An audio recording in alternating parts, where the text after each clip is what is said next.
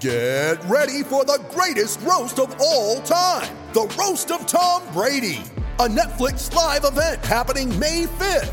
Hosted by Kevin Hart, the seven time world champion gets his cleats held to the fire by famous friends and frenemies on an unforgettable night where everything is fair game. Tune in on May 5th at 5 p.m. Pacific time for the Roast of Tom Brady, live only on Netflix. You ready? Showtime. On May 3rd, summer starts with The Fall Guy. Let's do it later. Let's drink a spicy margarita. Make some bad decisions. Yes. Audiences are falling in love with the most entertaining film of the year. Fall guy. Fall guy. Fall guy. That's what the poster said. See Ryan Gosling and Emily Blunt in the movie critics say exists to make you happy. Trying to make it out? Nope. Because I don't either. It's not what I'm into right now. What are you into? Talking. Yeah. The Fall Guy. Only in theaters May 3rd. Rated PG 13. Coming up on today's episode, we recap what went wrong in the Jets' blowout loss to the Avalanche and look at where the Jets need to improve to stack up to Colorado. Hello, everybody. Recording live from somewhere.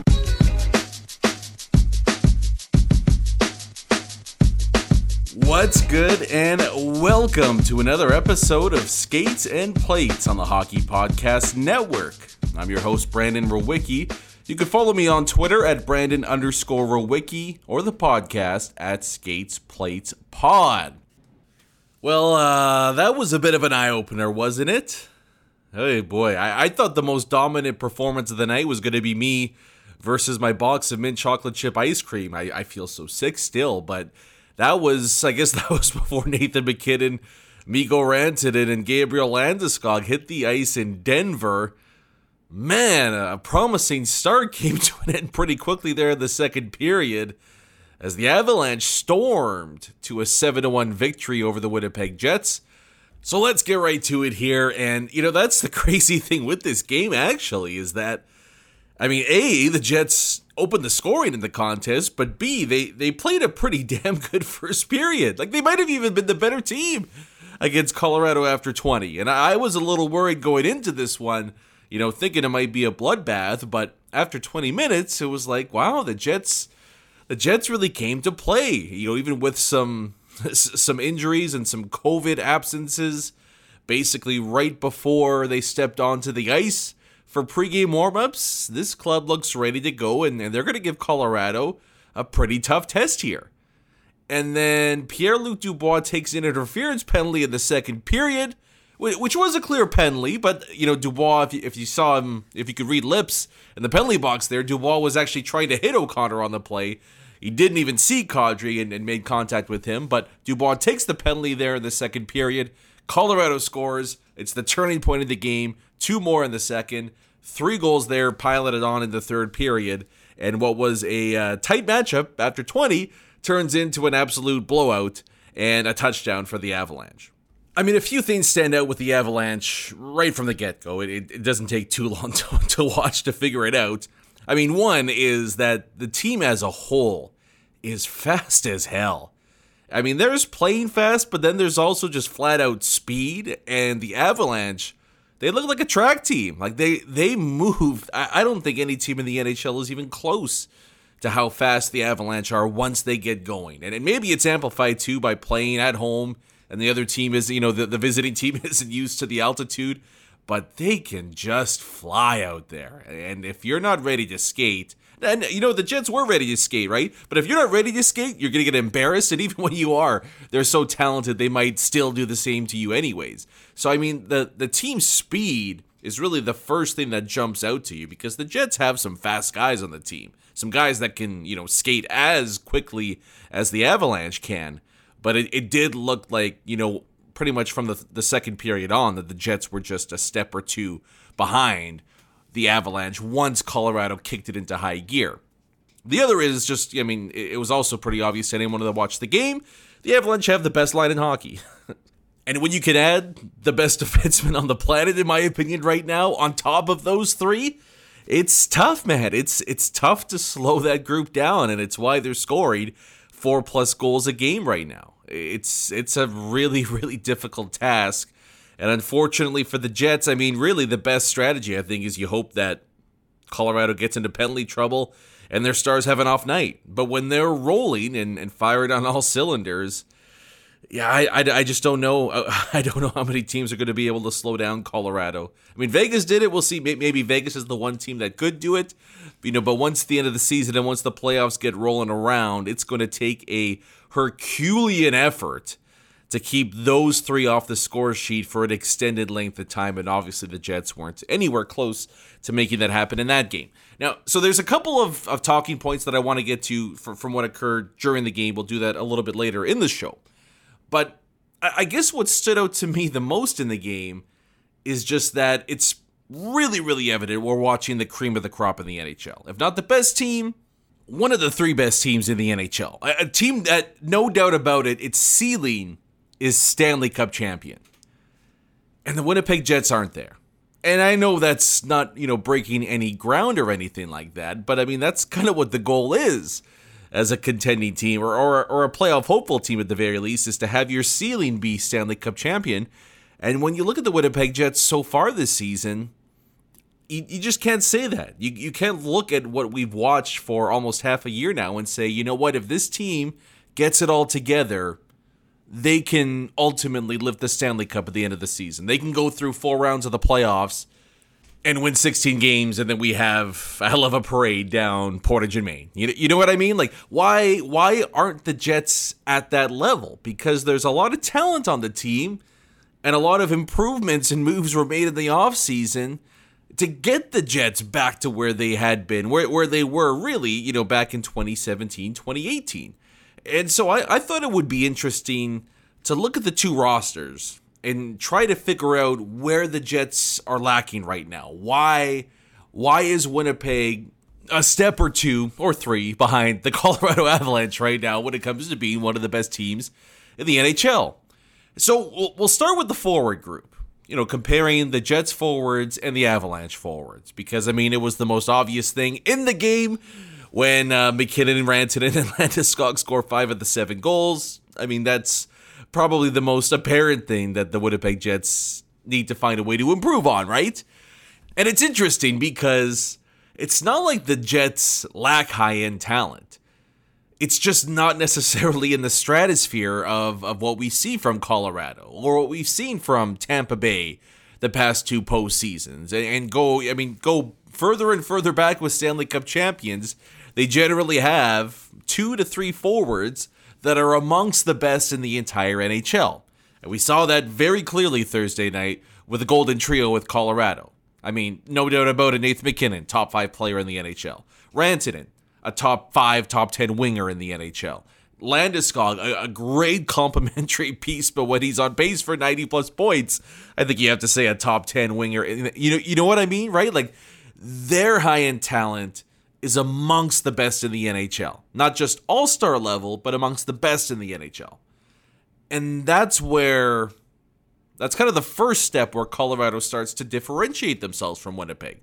Because Mark Scheifele is a no doubt about it number one centerman. Nikolai Ehlers, a top line winger.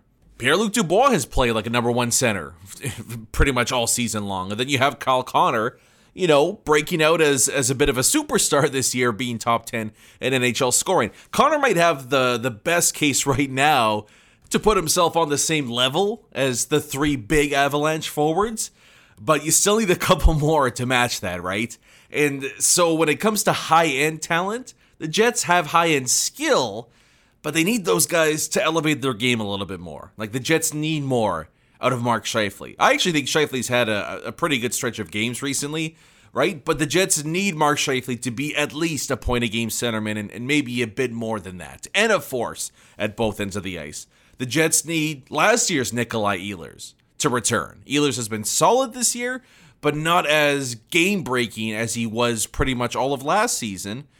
And then have Dubois and Connor stay on the same level that they are right now. Like it, it wouldn't reach what Colorado has, right? Especially when Nazem Kadri is fifth in NHL scoring right now and on pace for 100 points, right? So it might not match what Colorado has, but at least you're in the same ballpark at that point. That's the first improvement we need to see from the Winnipeg Jets, you know, this year and moving forward. I also think it's the most realistic because at, at least we've seen Scheifele and Ehlers in particular reached that level in the past. We'll see if they can do that again moving forward, but at the very least, you know it's possible. Some of the other things that we'll get to, there's a, a lot more guesswork and, and maybe even just hope that it could happen. But at the very least, the Winnipeg Jets could get a return to high end offensive play if their big guns get back to the levels that they were previously at. Then, when you look at the rest of the Colorado forward group, you know, it, it gets a little dicey for Winnipeg because we, we got the big three with the Avs. The Jets can't match that, but maybe get somewhat close to that. But then you have the support pieces who have been providing a ton of value, a ton of value for the Avalanche all season long. And it's not even just the second line for them, right? Like right down to the fourth line, everybody outside of the big three contributes at a pretty high level, right? You've got Nichushkin, who's just under a point a game and is an extremely good defensive winger. I mean, Burakovsky continues to be one of the most underrated players in the NHL. But even the third line for the Avs, right? Like the third line is pretty much all right around a half point a game and, and even a bit higher than that. Not a lot of household names, right? But Compher, Alex Newhook, I mean, Aube-Kubel has been a new addition for them as well. Colorado's still able to get production if their big guns aren't firing on a given night. We know that hasn't been the case in Winnipeg for quite some time now. And I think this issue has kind of gone under the radar this year because, I mean, there's been the much maligned struggles of Scheifele and, and Wheeler for a large chunk of the season. But Adam Lowry has six points in 32 games so far this year. Jansen Harkins, six points. Dominic Toninato, five points. The Riley Nash experiment through the first 20 or so games of the season, right? Like, that's a lot of players in your bottom six that are giving you almost no offense.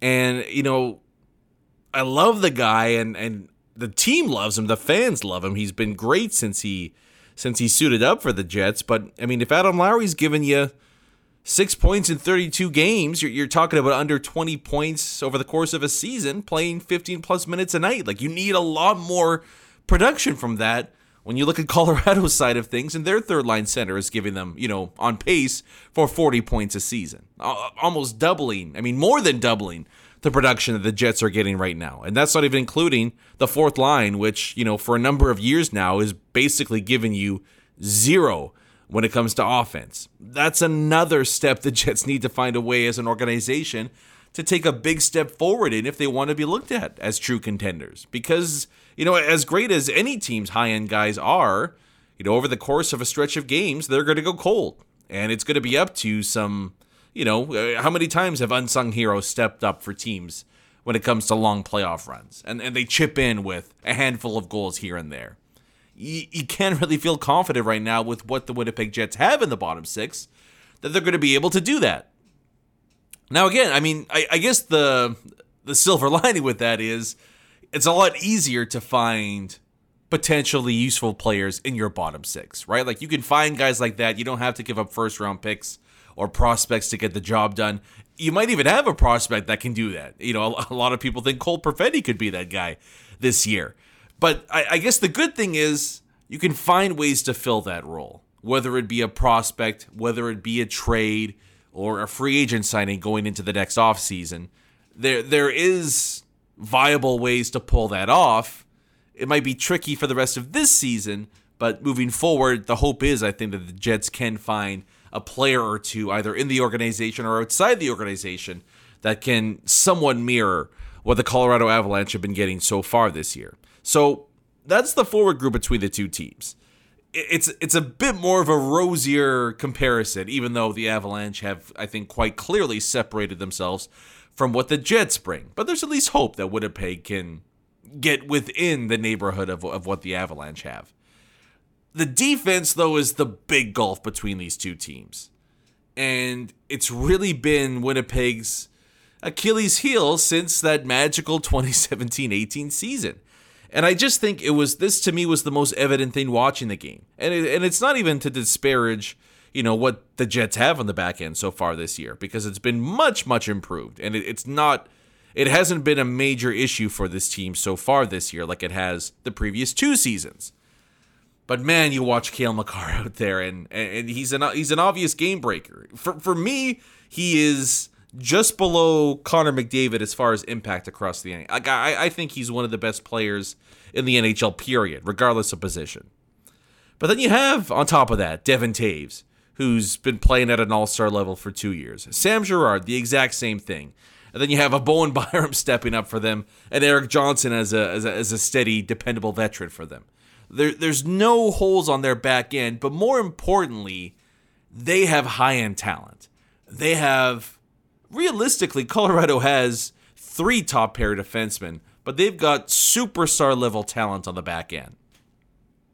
This is the biggest issue, in my opinion, with the Jets roster construction right now. Is that they've got a bunch of good defensemen, but no great ones, no superstar level talent when you can have a couple of I'm not even going to say 3 like the Avalanche have, but but when you can have even two blue liners like that that can supplement the high-end talent up front, the team as a whole is just so much more dangerous. And it's like that with the other high-end teams in the NHL, right? I mean, Tampa Bay obviously, you know, you have Victor Hedman, but then you also have guys like Sergachev and McDonagh that can give you a lot offensively and still play well inside their own end. I mean, Florida this year, you have Ekblad and Weegar, right? I mean, Toronto for all their faults, so you can throw them in this too. Rielly and Muzzin. You, you know, you, you go through each of the best teams in the NHL, and they all have, I mean, for sure one, but realistically, the top, top, top teams all have two, no doubt about it, number one defenseman. The Jets can't say they have that. I mean, Josh Morrissey has played at a much higher level this season. I, I think he's been really strong. But is he a top pair guy on a contending team? I, I'm, I'm not so sure. I love Neal Pionk's game. I thought he could be an all star going into this year. But again, is he a top pair guy necessarily? Right? Like, I, I, am not so sure. I, I think the Jets, in an absolutely ideal world, and if they were going to compete against a team like Colorado, Morrissey Pionk would probably be your second pairing. I think that would compare favorably to other second pairings on high end teams across the rest of the NHL. But it's just that that big stud defenseman that the Jets are missing. I'm not even talking size, right? But just that no doubt about it, number one top dog guy. That's not here in Winnipeg anymore. And, and the trickle down effect of having a defenseman like that is just so massive, right? Because even if you know, even if you don't want to get greedy and say just give us one number one defenseman, right? It really does slot everybody else on the Jets blue line into a much more suitable role, I think. And and that is the big difference for me, even with how great MacKinnon and Landeskog and Rantanen are up front and Kadri so far this season. That's the issue the Winnipeg Jets are going to have to solve if they want to get back to where they were in 2017 2018. Because you had Big Buff tearing teams apart, and you had, you know, Trouba Morrissey as your shutdown pairing. And you had a good third pairing on top, right? But you had the big guy that you could lean on and give heavy minutes and throw him out there and be an absolute handful for the opposition. And it's just lacking right now. And the shitty thing about that is I don't know how you get it. I, I, I don't know. It's so tough to find those guys, right? The I mean, really, the the easiest and, and almost the only realistic way is to draft and develop them, right? I mean, it would be great, but we all know the Jets are 95% unlikely to sign a number one defenseman when it comes to free agency. I mean, we've seen it the past two off seasons. The Jets weren't even in consideration for either Pietrangelo or Hamilton. So, I mean, that option is realistically off the table. And then you get into potential trades, which is the only other way you can grab somebody like that. But who are the ones that are available right now? And I don't know if we're going to see any of those number one stud defenseman hit the trade market anytime soon. I mean, I, I know Jakob Chychrun is is his name has been thrown out there with Arizona, but while he has the potential, I don't think you can just label him that just yet it's just so damn tough to find those guys. And I, I don't know if there's a realistic way the Winnipeg Jets get somebody like that for this upcoming season. It's going to have to be an offseason move, and it's going to have to be kind of a Hail Mary. But that's what really I think separates Colorado from Winnipeg right now. I was so intrigued by the by the potential, by the experiment that the Jets tried to pull off this offseason and and hey, Chevy did the best that he could, right? I mean, there there weren't those guys available, so you go out there and you grab an H Schmidt and a Brendan Dillon, two solid two solid but unspectacular players to fill out your blue line and you try to go with essentially either two or three number 2 pairings and hope that that's good enough with a Vezina quality goalie behind them. I, I I get the thought process that went behind it, and that let's go after some realistic targets and see if that works out for us. And and while they haven't been bad so far this year, the Jets blue line, I just think it's evident that it's it's a couple of steps back from the league's best. And it's not just good enough to have high end forwards and a good goalie. You need to have one of the best blue lines in the NHL as well if you want to realistically compete with the Colorados and the Tampa Bays and the Vegases and the Floridas before you even get to, to, to some of the other really good teams inside the top 10. And, and so that's going to be, in my opinion, the big question for the Jets moving forward is how do they go about finding that number one defenseman, let alone a second number one defenseman to go up with what Colorado has to offer. I mean, if we're going to end this on a positive note, at least Goaltending, the Winnipeg Jets have a clear edge, right? I mean, Connor Hellebuyck is one of the five best goalies on the planet right now, capable of playing like the best goalie on the planet, whereas Darcy Kuemper, I think, is just, you know, a, a good, solid netminder. Unfortunately, as we've seen, you know, with the Jets in the past, with Montreal in their past playoff run, getting Vezina level goaltending isn't good enough. You, you, you can't just rely on that to take you to the promised land. You need a little bit more and and that's where the Jets need to find out how they can get that both up front with their high end talent as well as with the depth pieces, but most importantly on the back end, finding a way to bring in that no doubt about it stud number one defenseman. Maybe we'll get to that in, in Tuesday's episode, actually. You know, now that the Jets have a bit of off time before their next game, maybe we'll take a look at how and if the Winnipeg Jets can pull that off. But that's the big thing for me that's separating the two teams. And, you know, even with the big three of Colorado stepping it up, that's the gulf the Winnipeg Jets have to climb if they want to turn a 7 1 loss into, I don't know, a 4 3 Winnipeg Jets win sometime soon. We'll get to the rest of the talking points from the game, as well as looking ahead to what we have on tap for Tuesday's episode. But before we do all that, let's give a quick shout out to our friends over at DraftKings, one of the official sports betting partners of the NHL.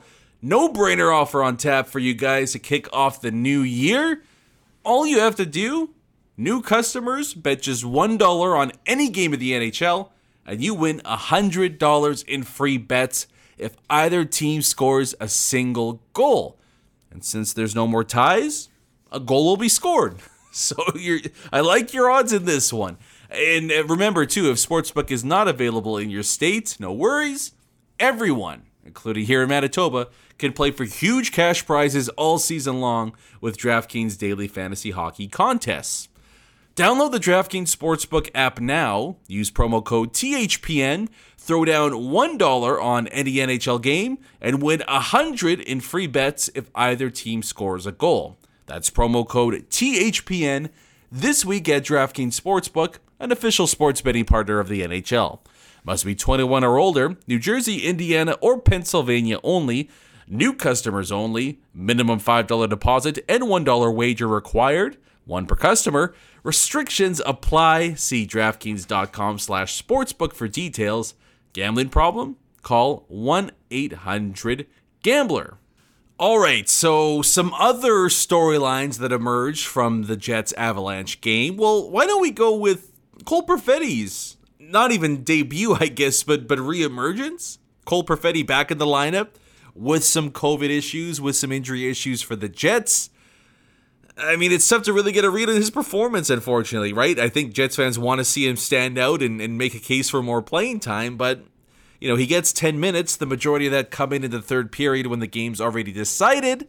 And, and, you just didn't really see him get too much of a chance to showcase what he's capable of. It was cool and interesting, though, at least to see that he, you know, did get an extended look playing beside Dubois and Connor for a few shifts in the second period and in the near the end of the game in the third period. So, you know, maybe that's a precursor of of what's to come for an extended audition for Cole Perfetti.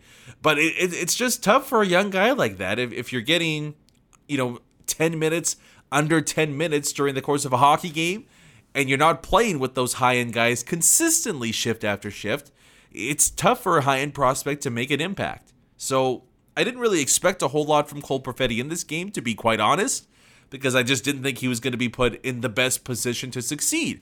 Now, having said that, I also kind of understand why Dave Lowry did that, right? Because it, it's tough in a game when you're facing a team like Colorado to put a 19, 20 year old rookie in there and say, all right, you're going to have to go up against the Rantanens and the Landeskog's and the MacKinnons for a few shifts here and there. We don't need you to just hold your water, but find a way to create chances as well. Like, I, I understand maybe in this specific game, sheltering Cole Perfetti a little bit, because you know Jared Bednar would have sent the big guns after him with the last change and everything like that.